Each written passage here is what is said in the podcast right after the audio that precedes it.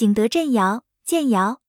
南方景德镇自唐以来烧制青瓷，宋代景德镇窑富有特色和具有突出成就的是影青器。所谓影青，是在釉厚处或花纹凹陷处微呈淡青色，影青又称映青、引青、照青。湖田窑则是影青的主要产地，安徽宿松出土的宋代影青执壶，并带温酒器，是一件精美的制品。